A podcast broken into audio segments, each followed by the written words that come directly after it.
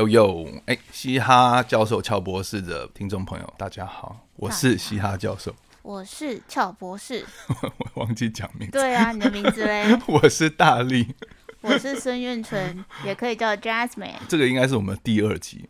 哦，对，连怎么开场都还不熟悉的第二集，真的，我刚还一直在欣赏我们的片头音乐，这样子，嗯，怎样不觉得不错吧？对，还不错，但我觉得没有唱的很好。不会啊，怎么会呢？不会，我觉得，我觉得不知道，就是会有一种，就是常常会怀疑自己的声音，这样唱到底对不对？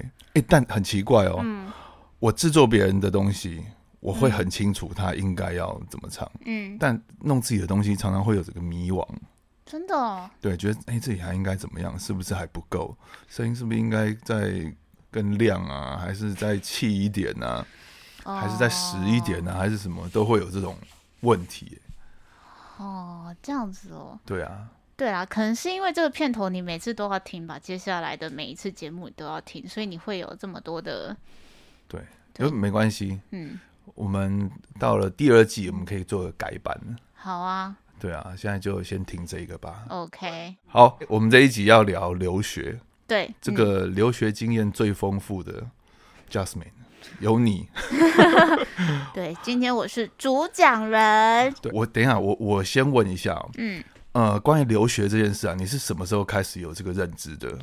哎，其实小学的时候就有这个认知，哎。但是但是那时候没有想到要念到博士，就是了。那时候就是觉得硕士差不多吧。对，因为因为小时候，哦，我念的是那个音乐班嘛，嗯，那我们都要选主副修老师，嗯，那当时学校提供给我们的老师的资料就会有每个老师的学历，嗯，所以在你不认识所有的老师的状况下，你来你可以做依据的东西就是老师的学历。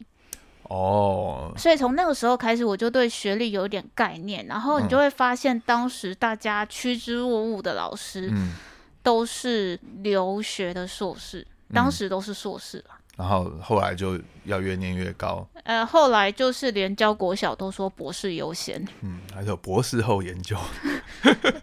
音乐音乐是比较少博士后研究啊，音乐学才会有，演奏是没有这个后研究这种东西，没有那么值得研究。不是不是不是，是因为接下来就不是就就不是要在关在学校里面的东西，就应该去世界上走。对对对对，就它是应该就是一个实物上的执行比较重要这样。哇塞，那你们知那个时候知道去国外留学要花多少钱吗？我小时候知道要花蛮多钱，但我不知道要花多少钱。你妈妈也是直接跟你们讲说，你们目标就在那边。她觉得这是理所当然的事情。哦，所以她钱都准备好了。嗯，她一直觉得她可以一直。赚那么多钱这样子，他没想到你们居然是拿全 全额奖学金。对他，他应该说，应该说，当时当时就是是台湾的经济最好的时候嘛，所以所以赚钱这件事情对我妈妈那一辈人来说没有那么的困难。对，就是比起现在来说还要简单很多，所以他会觉得只要他维持一样的。这个收入啊，他就是一定可以支撑我们到念完硕博士。对对对。换句话讲，你妈有没有觉得哇，我两个女儿都拿全额的奖学金念完硕博士，这是一个天上掉下来的礼物，我省超多钱。有啦，他他有觉得非常 proud of us，因为因为其实其实说实在话的，我们在上一集也有说到，就是我跟我妹实在是烧掉我们家非常多的钱了，就是千万起跳这样子。嗯。所以到了念完。大学的时候，真的差不多，差不多能烧的钱都差不多烧完。对，山穷水尽。对，所以所以那时候我们就有一个觉悟，就是说，如果要出国，一定要有奖学金。然后，所以那时候我跟美眉就呃选定了。其实大部分的人申请学校的时候，都会申请个五到八间之类的。嗯，我们两个就选两间呢。我们有自信。我们就选两间，然后就是想说，有奖学金就念。没奖学金就死心，这样子，因为当时我们都有拿什么教育学程，就去当国高中老师这样子。哦，就先赚钱再说。对，就就会觉得说，如果没有奖学金，我们就死了这条心吧，就是当，就是就是在在在国内当老师就好这样子。然后，然后我们确实也去实习了，然后在实习的时候才发现到说。不是说学国中音乐老师不好，而是说国中音乐老师其实跟拉大提琴这件事情没有一个很直接的关系。你可能教了一整年的琴，你可能只有学校活动说，哎，老师你表演一下，你才会碰到大提琴之类的。那这这跟我们小时候每天花六到八小时练琴这件事来说，你会有点质疑说，哎，那我的我过去那几十年，哎，那时候还没有到几十年啊，十十几年，你会觉得说，那我到底在努力什么？哦，你会有一种这种学这么多，学这么多，最后竟然。做的事情不是我一直在努力的事情的时候，没办法一直拉琴。对对，然后就你你就会很很疑惑说，那为什么我之前要这样子过？那你就很想就去街头啊，每天拉到爽。不行，那时候你就是你你如果没有对于那时候的我来说，如果没有继续在舞台上面，那我就是去。当国中老师啊，嗯，然后所以哦，我跟美美就我们两个就下定决心嘛，就是我们只申请两间学校，而且就是有奖学金就念，没奖学金我们就就放弃这个想法，这样子。我我我问你，刚讲到街头，你大学毕业之后，嗯，大学毕业之后，然后在国外念硕博士的这段期间，你有在街头拉过吗？当然有啊，那是最好玩的事情啊。其实，在国内的音乐系啊，就是我们会听说哪间学校要。要去抢琴房什么之类的，但是以我以前念的学校来说，呃，就是我们是每一个人都有自己的固定琴房，嗯，所以所以到国外之后啊，我们就我就突然发现，哎，不对哦，学校的琴房其实没有那么多，嗯，然后我们在等琴房的时候，其实有时候你就根本不想等啊，你就在那个校门口外面那边的花圃，你可能琴盒打开就开始拉琴。嗯，就是这样。然后有人经过了，他不管你认不认识，我们就开始玩起来了。嗯，就你们的校园是那种呃封闭式的还是开放式的？不是，不是封闭式，是开放式，就马路边的一个大楼那种。哦，对对，其实美美国很多学校是这样，他们不像不像台湾啊，对，不不像台湾有一个有一个有围墙，对对，有个门还是什么，有一路边一栋的腹地这样子。对对对，嗯嗯，所以你有可能就是你没有课的时候，其实你是在路边的。对啊。对，就是这样子。然后有时候你本来只是在等琴房，等机会可以去占据一间一间琴房来练琴，到时候你就发现，哎，已经等不了了，就直接路边就拉琴了。嗯，对。那有时候有时候是因为这样子吗？啊，有赚到钱吗？哎，这种情况下一般是不会有啦。但是但是我们有时候会特地去那个，因为我们学校离离 Boston 的那个逛街的。地区的区域的商业区还蛮还蛮近的，商圈就是所以所以我们有时候会故意去那个 Newbury Street 上面，就是去拉琴。那那时候我们就会拿到小费，这其实蛮好赚的。如果在如果在学校附近，对大家会觉得哦，这就是学校的学生，对对对，他们只是在等练习还是等上课？是就是大家在玩，对，大家可能就走过去，不会当不会当做你是街头艺人在表演，对。但是如果你到 Boston 的市区去，对对对，或者是公园啊什么，大家就会知道哦，你这是一个表演，那他喜欢，他就会给你一些回馈，这样子。对对对，而且他们是很欣赏、很尊重街头艺人，对对，他们很喜欢，应该应该说，呃，他们觉得这是他们生活文化里面的一部分啊。是啊，而且而且就是他们会，你会感受到一个就很真诚的，他会来跟你说谢谢你。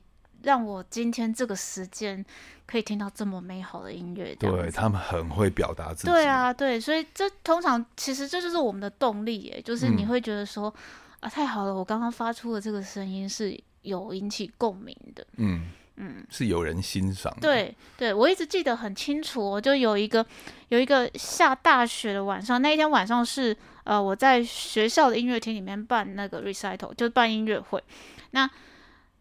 那个音乐会里面有很多人，就是我完全不认识的这样子，就我会怀疑是不是是不是被呃通识课老师叫来要写报告的舞蹈系学生之类的这样，对对，就是就是他们可能要写一些写一些心得啊之类的。我知道舞蹈系就是我们学校里面舞蹈系还有那个 musical 他们 theater 的学生有这种作业，所以那一天晚上显然我有很多这种。这种观众存在，那我记得那一天，因为通常我们在台湾的时候，就是如果办自己的独奏会，你后面就会有很多那个 after party 啊，the reception 这种东西。但是在美国的时候，因为我自己对我自己在那边就是朋友不多，所以所以就没有所谓的这种 party 存在。然后我就只是默默收了情，就是哎，今天做完一件事情，我要回家。好悲伤哦。对，然后大雨纷飞这样子，呃，大雪纷飞，然后我就觉得，嗯，好，我今天做完了，然后回家可以帮自己做个晚餐，好好结束今天这样子。就在这种这么不起眼的一个晚上。就突然有一个学校，应该是我后来发现他是我们学校舞蹈系的学生，他就大喊，他就在路上大喊他说：“Jasmine, you are the best！” 在对接就大喊说他今天他超喜欢我拉的哪一首曲子，这样，然后我就觉得好棒哦！天啊，我就觉得鸡皮疙瘩都起来了。对，所以我我我从那个时候开始，我就决定我要勇于赞美所有我喜欢的演出，这样子。哦，真的是这样子。我在这边跟大家讲一个，就是。我们的音乐人，或者是在台上表演的这些人，他们为什么会有 after party？然后或者是说，呃，大家结束工作之后要去喝酒庆祝啊，这是什么聚餐还是什么的？其实我觉得很大的一部分的原因是因为情绪还没有可以 calm down 下来，就是因为你在那个结束最高潮的时候，嗯，然后大家拍完之后，然后 ending 结束了没有？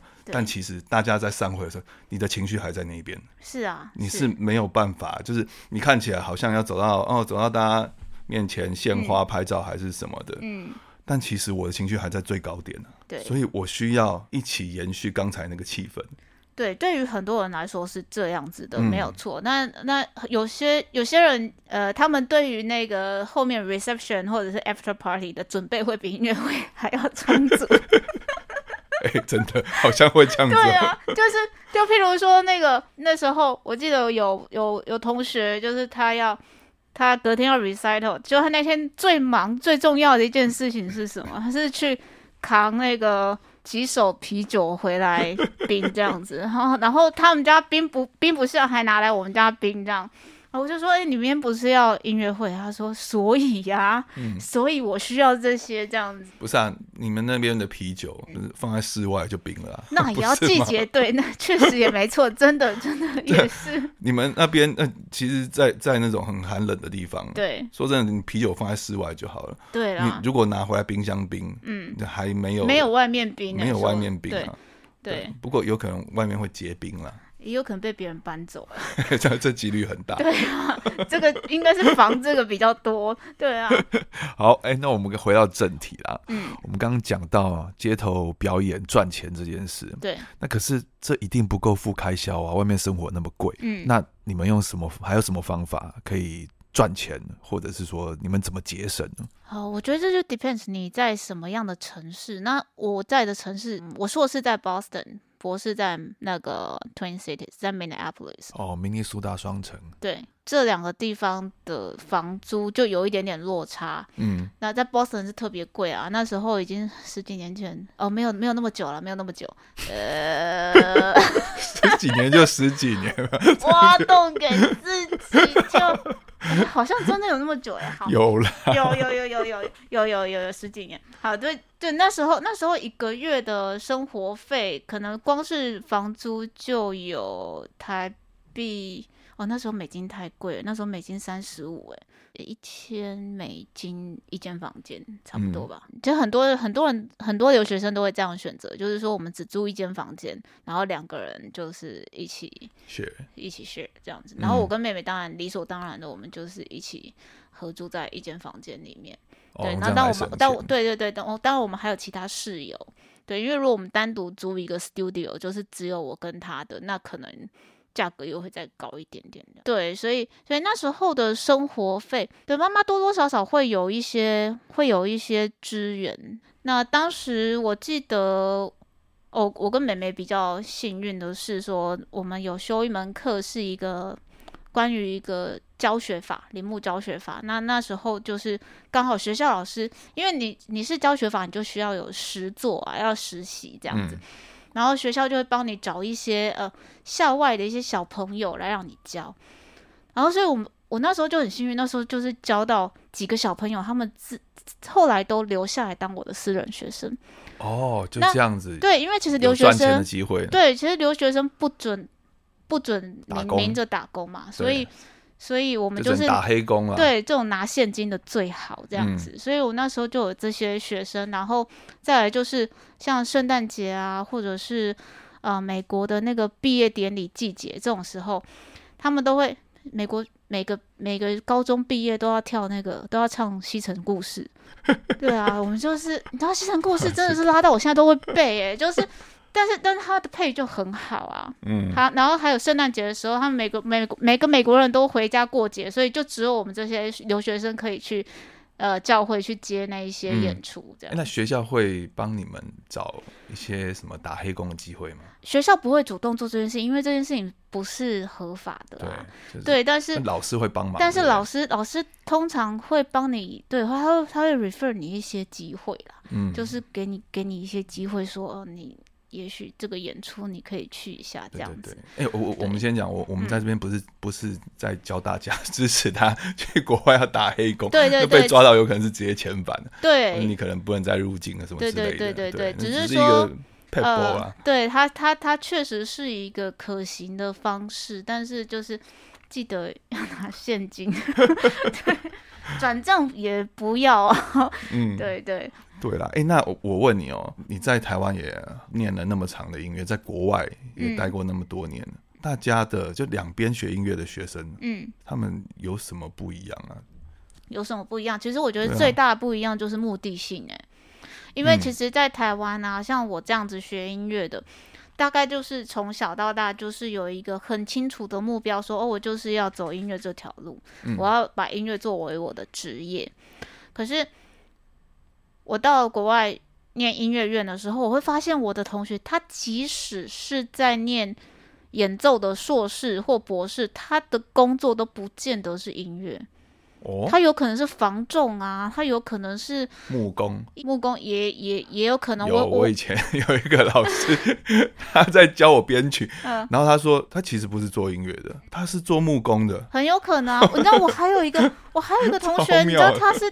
穿跳专业的钢管舞哦，对，就是那种全美比赛名字很前面的那一种，这样子就专业的舞者。可是他钢琴也弹得很好，所以就是说，你在你即使是在一个专业的环境里面，去那边的人不见得就是要把这个事情当专业，只是他们他们花用专业的态度来面对他们喜欢的东西。就亚洲的学生，或者台湾的学生，目的性就很强，就是我一定就是把它当做我的职业这样子。比例来说，相对来讲，是不是台湾学生比较拼，就比较专注啦？应该说这样讲。会会，尤其是尤其是，其实又分两派啦，就是一种就是拿奖学金出去的这种，嗯，知道钱很难赚，呃，学习学习机会很难得这种。那另外一种就是我家里就是有钱把我送出去，嗯。就是可以毕业就好，可以毕业去过个水，然后然后拿个学历就好。就我有个北京的同学，我就记得非常清楚，因为他爸爸是那个哦，是中央音乐院的教授。那你知道中央音乐院的教授，就是因为他们可以掌握那个招生的生杀大权，所以他爸爸就是人家会直接拿着车钥匙或房子钥匙贿赂的那一种。哎，哇塞，对，所以他们家。背景太雄厚，他根本不需要担心啊。就是他音乐会他普备不起来，他也觉得无所谓。音乐会普备不起来，那他要怎么音乐会？他找找一堆人来撑场面吗？没有，就是就是就是在最后一刻看看可不可以凹到说可以把谱放在台上，还是怎么样之类的。就是反正反正他就是只要这件事情能过关就好。嗯，对，所以就是说看你的环境是怎样。那台湾过去。的留学生，留学生也是有这样子的人啊，就是会觉得说，啊，反正我就是有这个学历就好了。那我记得很清楚的是，我第一年刚过去的时候，就有一些朋友啊，大家在那边聊天什么的，那那种家境非常好的那种，他们就跟你说，哎，我跟你说，这包包四百八，快去抢！我想说四百八，你在跟我说美金，又不是台币，还快去抢嘞，就是四百八牌子的。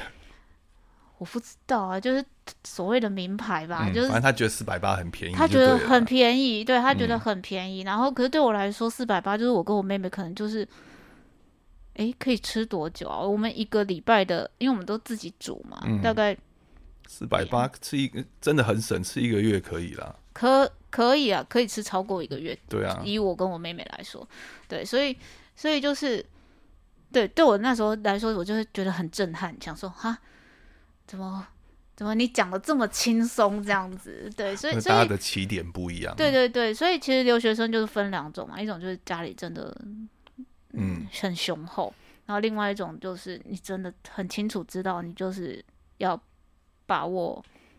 那个学习的机会，哎，对，其实呃，我接触到的这些同学，嗯，对，其实我我之前呢，在呃，在在旧金山，我去学这些呃编曲制作之前，我其实是到那边先念语言班的，嗯，然后有一次啊，就有一个欧洲来的同学，嗯，他他呃，就是约我下课之后去吃饭，嗯，吃完饭之后到他家 party，然后我就跟他讲说，可是明天要交这个作业，有那么多，我们有那么多时间吗？他请别人写吧？不是，他回我说干嘛写作业？嗯 说为什么要交作业？我们上课念的还不够吗？为什么回家要写作业？他说你不要管他，你就来，明天不用交，不需要交。哦，好。不过你这样，你你这样就让我想到了，我那时候有同学，他真的他的他的那个学校的那些理论的 essay 啊，还有那个论文，他都是请人家写的。嗯，对啊，就是付钱请人家写。帮他写好，所以所以其实真的是我不知道这是不是我的观念里面认为啦，就是他们好像没有那么重视回家的作业这件事。我觉得这真的是看人看人，对，因为其实比较花很多时间练习。对，但但有很大比例的音乐系学生不喜欢写 paper 这种作业。嗯，就是我愿意练很多很多琴，但是我真的不想写。其实我自己本我自己本人也是这样子，可是就是。啊，你要这个学分，你就是得写，就是这样子。真的，学分能过最重要了。哎，那在那边生活求学的过程中啊，一定有很多荒唐的事，对不对？你记得的分享几个好不好？你是说哪一种方荒唐？不是，我觉得清楚一点。学音乐的学生，就学艺术的学生，嗯，应该比。就比如说，我如果去学外呃国外学工程，还是还是什么念文学，嗯，学音乐学应该比较荒唐吧？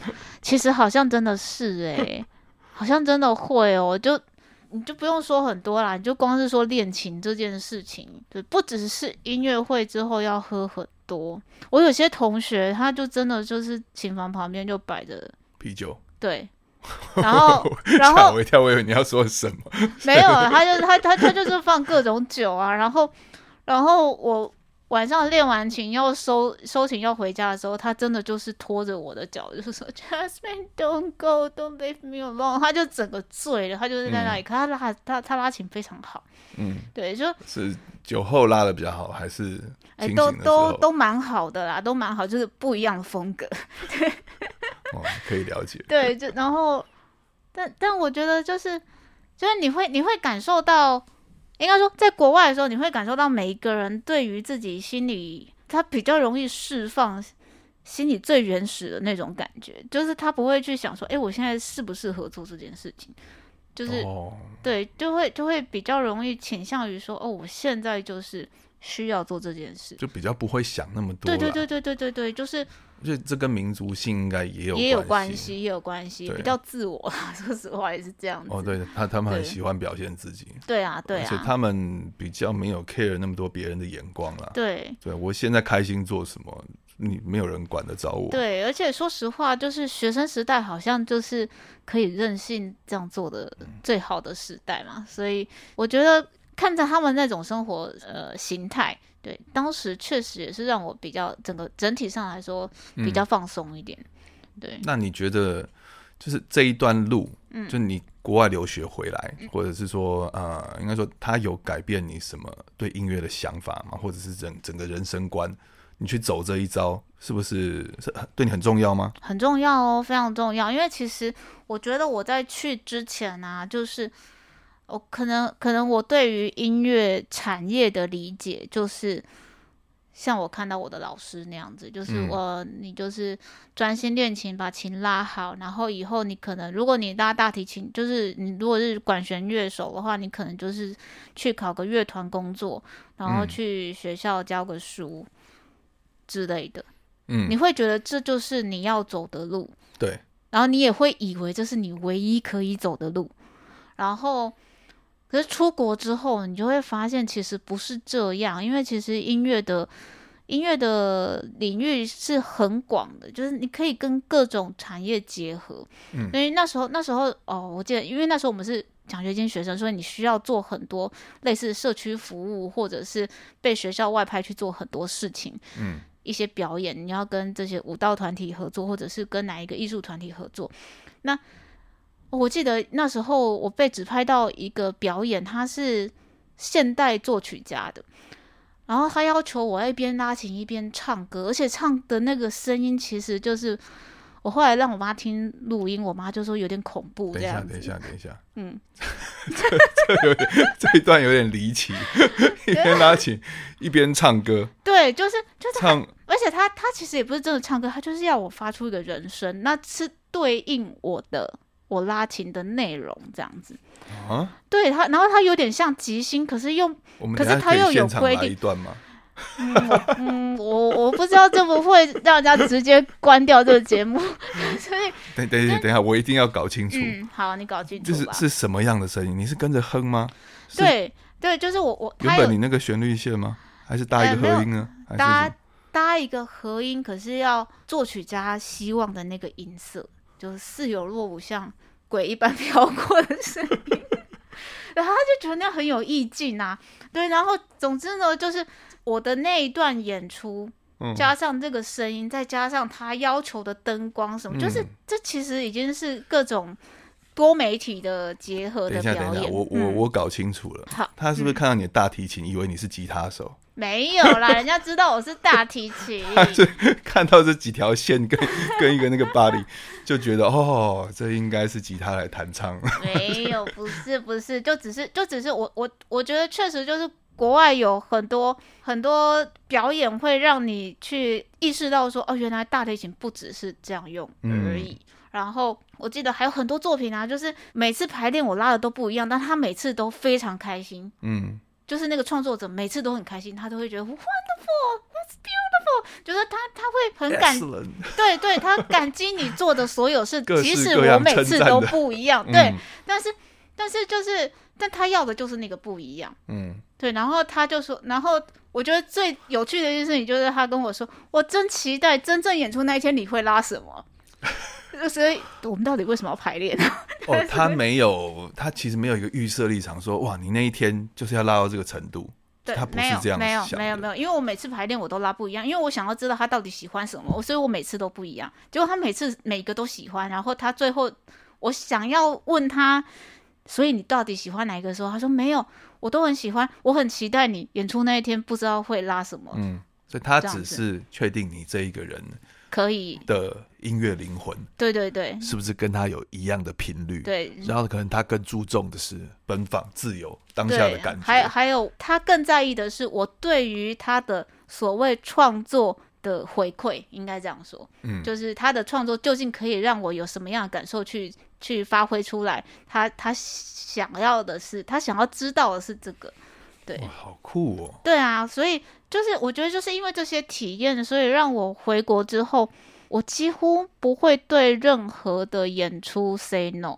嗯，就是各种形态我都会觉得好啊，试试看。想不想跟饶舌歌手搭一下？我现在不就正面对着你吗？我还没有跟大提琴手搭过。啊，我们很快就可以来搭搭看。对。哦，所以说从国外回来之后，改变了你的视野，对不对？对对，而且我觉得掌握度也是高很多。哦，了解。所以这是一个非常重要的阶段嘛，对你来说。对。那你现在除了演奏之外，也教学吗？嗯，也有教学啦。在台湾不教学其实不行，这是比较实际上的一个一个状态。嗯，应该说比表演的收入还要稳定啊。嗯，哦，尤其是这几年疫情。对对对。其实。做艺术产业的冲击都蛮大的，舞台说关就关，哎，真的，真的。你前一阵子是被关掉一场，被取消一场。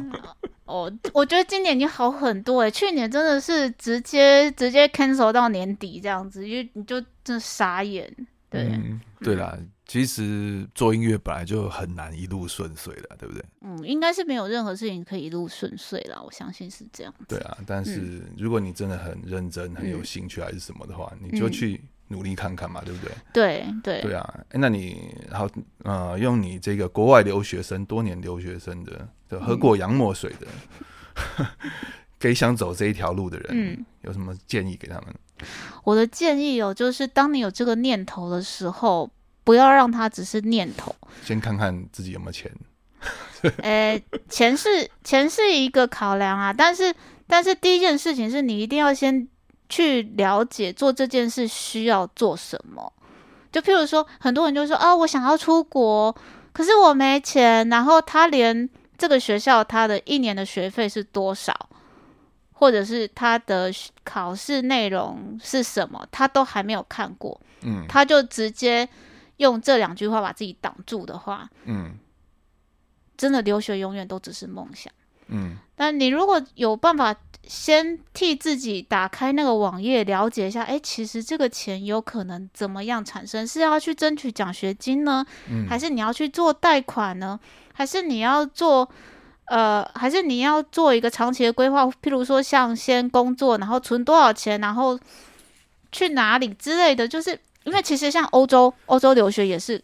欧洲留学是免学费的，嗯，你只要生活费就好。哎，讲讲到这里，嗯，其实我也拿过奖学金，真的，嗯，我第一次去语言学校报名的时候，是，你知道，我呃，我记得我那个时候，呃，刚好是呃复活节的时候，复活节左右的时候去。然后，因为我英文没那么好嘛，嗯，然后你要上课之前，我至少先把英文搞好嘛，所以我去语言学校，嗯，然后第一天去的时候，他们跟我说，哦，这个这一周是复活节周，嗯，然后我们有一个彩蛋，Easter egg，让你抽。就我报完名，我我整个在弄完手续之后，其实我我记得啦，应该是我十十还有十六七万，十六七万台币左右，这我抽到一个万圣节彩蛋，嗯，打七折。